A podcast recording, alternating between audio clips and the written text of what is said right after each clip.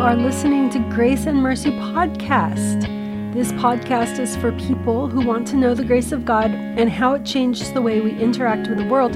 I'm your host, author Darlene Bojek, and in this episode, we are going to discuss listener comments from the episode last time about the war in Ukraine and the book of Galatians. Okay, before we dive into First Kings, I wanted to share some listener comments. We have Simonetta, who says, I'm listening to your excellent podcast. It's fascinating. I'm hooked now. You would have fun exploring the Italian language on words related to grace, favor, etc. For example, please is por favore, and thank you is grazie. It sort of goes along with what you're saying, no?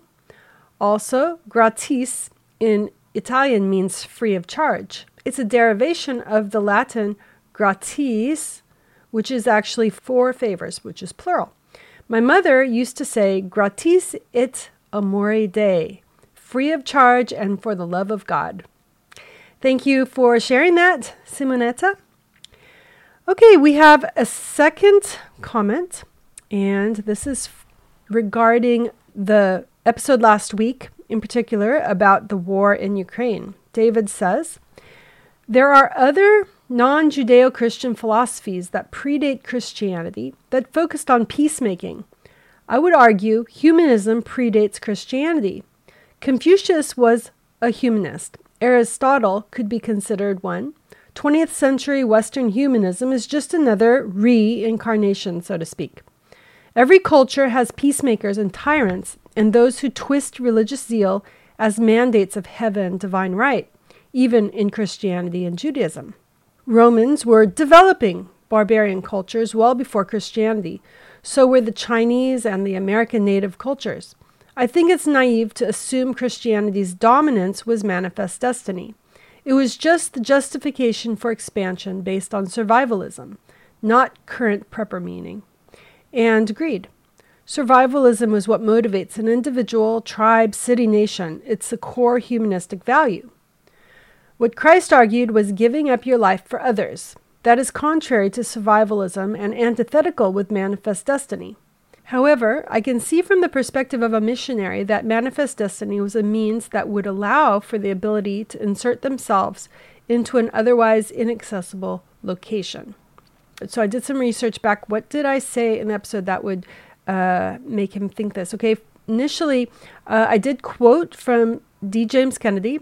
Um, I quoted this. He said this, for example Despite its humble origins, the church has made more changes on earth for the good than any other movement or force in history. To get an overview of some of the positive contributions Christianity has made through the centuries, and then it gave a list. And if you want to hear that, uh, all of the changes that Christianity has brought uh, take a look at last episode. I, I made the comment, the connection to the war, and I said the reason why even non Christians are doing this, which is objecting to this war, is because Christianity has so infiltrated the sensibilities of the world that we can't stand the idea of war. And I think this is the objection that David had that there are many cultures that are not Christian cultures that also do not like the idea of war.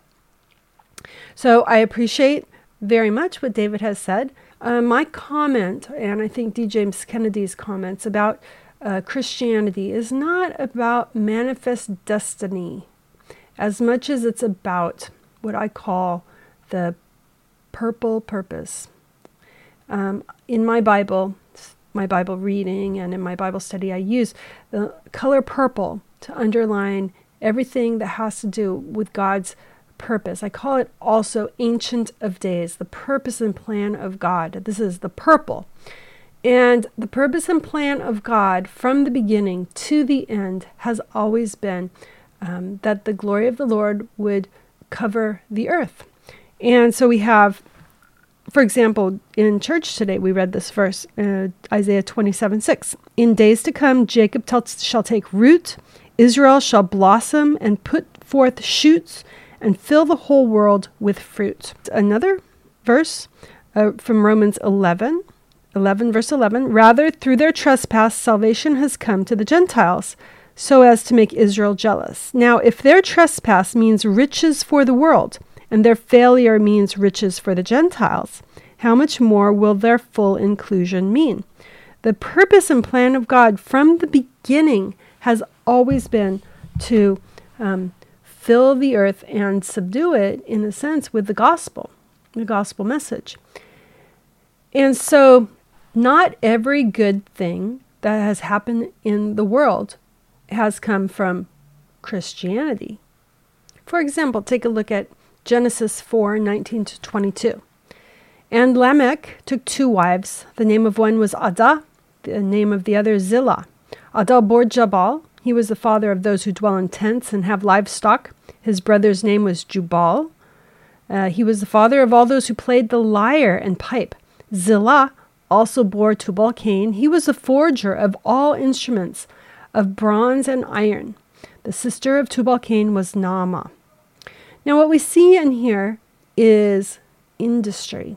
We see industry, we see entertainment. They've got uh, lyres and pipes, and they have uh, tents. They're living in tents now. They have livestock.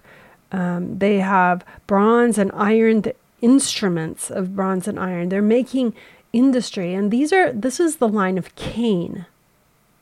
And we know in the Bible that the line of Cain was those who were carrying the curse of Cain, and in the end, the flood uh, swept them away, although obviously some of their uh, descendants were represented in the ark.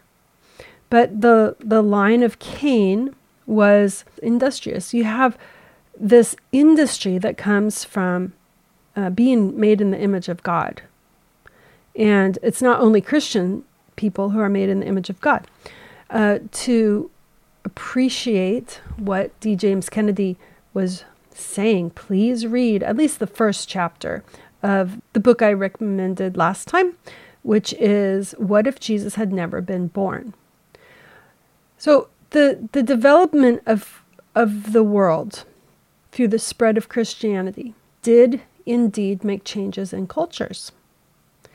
And it might be seen as some sort of a, a imperialism or some sort of uh, offense against the cultures. I studied cultural anthropology in college, and one of the things that they always said was a bad thing was when civilization came to the primitive cultures. However, along with civilization, we see uh, cannibalism wiped out. And we see uh, tribal wars over small infractions. We see those are, are ended. And there are a lot of bad things that come with civilization, but there are more good things that come uh, with civilization. Yes, I realize that this could be up for debate, but I would say that if Jesus said, Go into all the world and preach the gospel to all creation, and baptizing them in the name of the Father and the Son and the Holy Spirit, and teaching them all I have commanded you, and lo, I am with you always to the very end of the age. If He has commanded us to go, it's not some sort of a manifest destiny as much as it's a an obedience to the desire of God, the purple plan of God that the, the knowledge of the Lord would spread to the ends of the earth. And even uh, another verse says, uh, the gospel of the kingdom will spread to the ends of the earth, and then the end will come. So there's a eschatological uh, result. Again, in the days to come, Jacob shall take root, Israel shall blossom and put forth shoots and fill the whole world with fruit. And this we see in the book of Daniel. You remember the dream that Nebuchadnezzar saw. You saw, O king, and behold, a great image. This image, mighty and of exceeding brightness, stood before you, and its appearance was frightening. And he describes the image. And then it says, As you looked, this, a stone was cut out by no human hand, and it struck the image on its feet of iron and clay and broke them in pieces. Then the iron and clay, the bronze, the silver, the gold, all together were broken in pieces and became like the chaff of the summer threshing floors, and the winds carried them away, so that not a trace of them could be found. But the stone that struck the image became a great mountain and filled the whole earth. This was a dream. Now we will tell the king its interpretation. And if you want to read all the details about the interpretation, please take a look at Daniel 2. I want to read this last part. Um, as you saw the iron mixed with soft clay, so they will mix with one another in marriage, but they will not hold together just as iron does not mix with clay. And in the days of those kings, the God of heaven will set up a kingdom that shall never be destroyed, nor shall the kingdom be left to another people. It shall break in pieces all these kingdoms and bring them to an end, and it shall stand forever. Just as you saw that a stone was cut from a mountain by no human hand, and that it broke in pieces the iron, the bronze, the clay, the silver, and the gold, a great God has made known to the king what shall be after this. The dream is certain and its interpretation sure.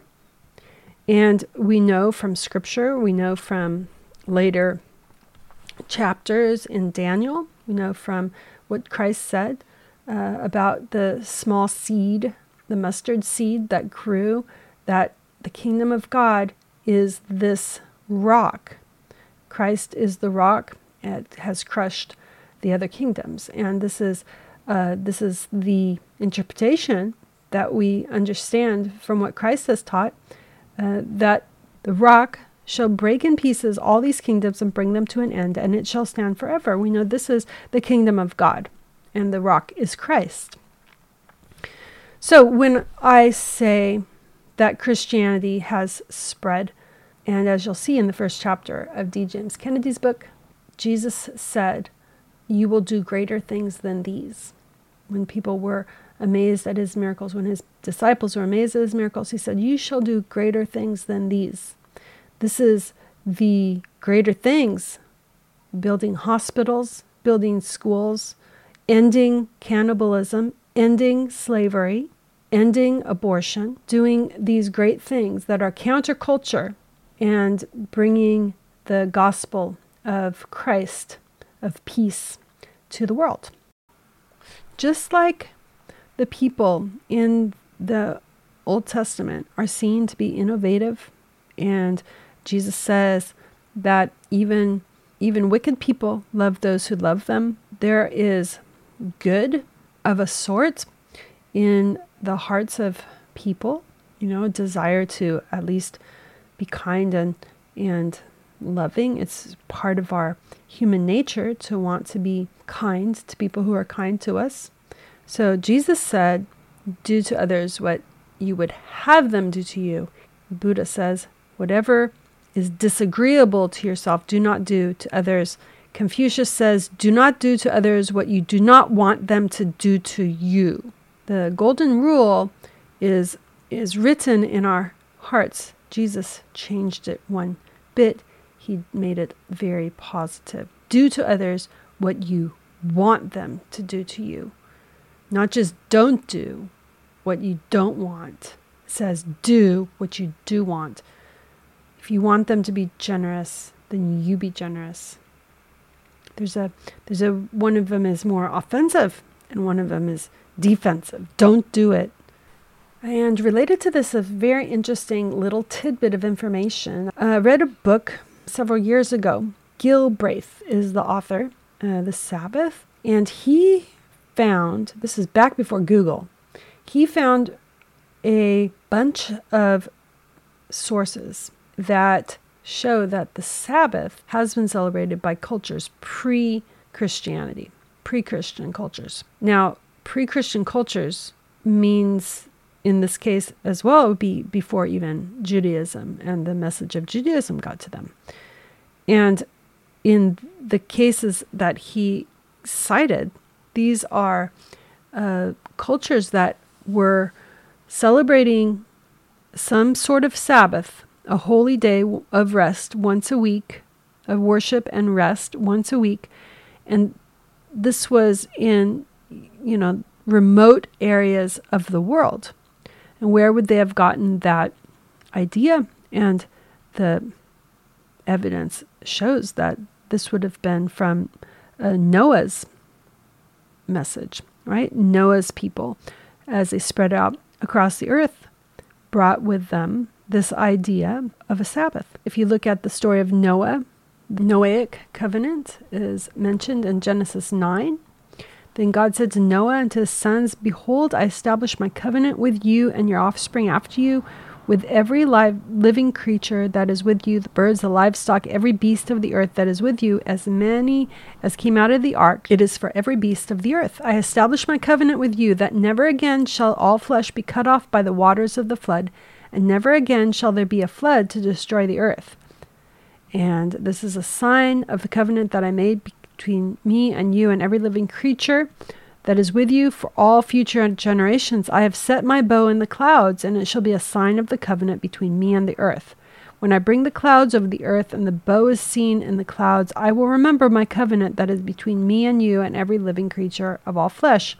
And the waters shall never again become a flood to destroy all flesh. So the Noahic covenant is uh, an unconditional covenant. There's no um, there's no conditions if involved with mankind. So as Noah spread out into the world, he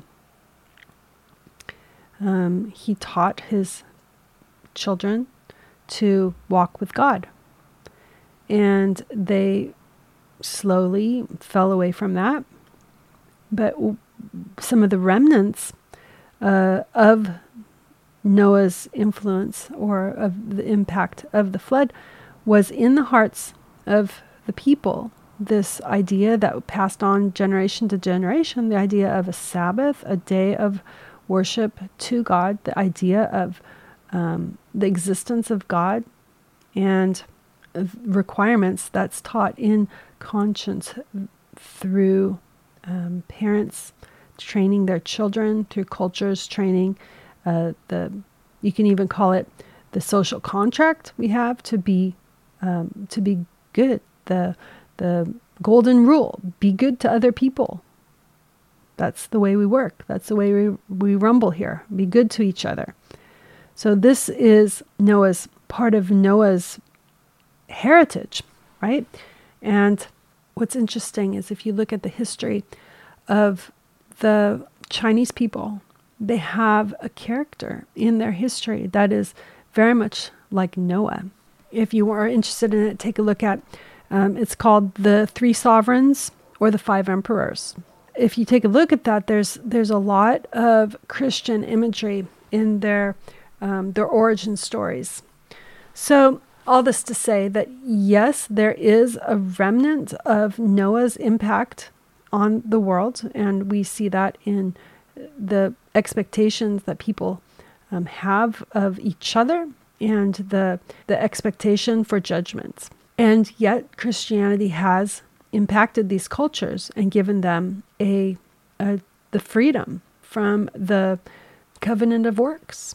They're introduced to the covenant of grace through Christ. So, thank you, David, for your comment. All right, let's pray.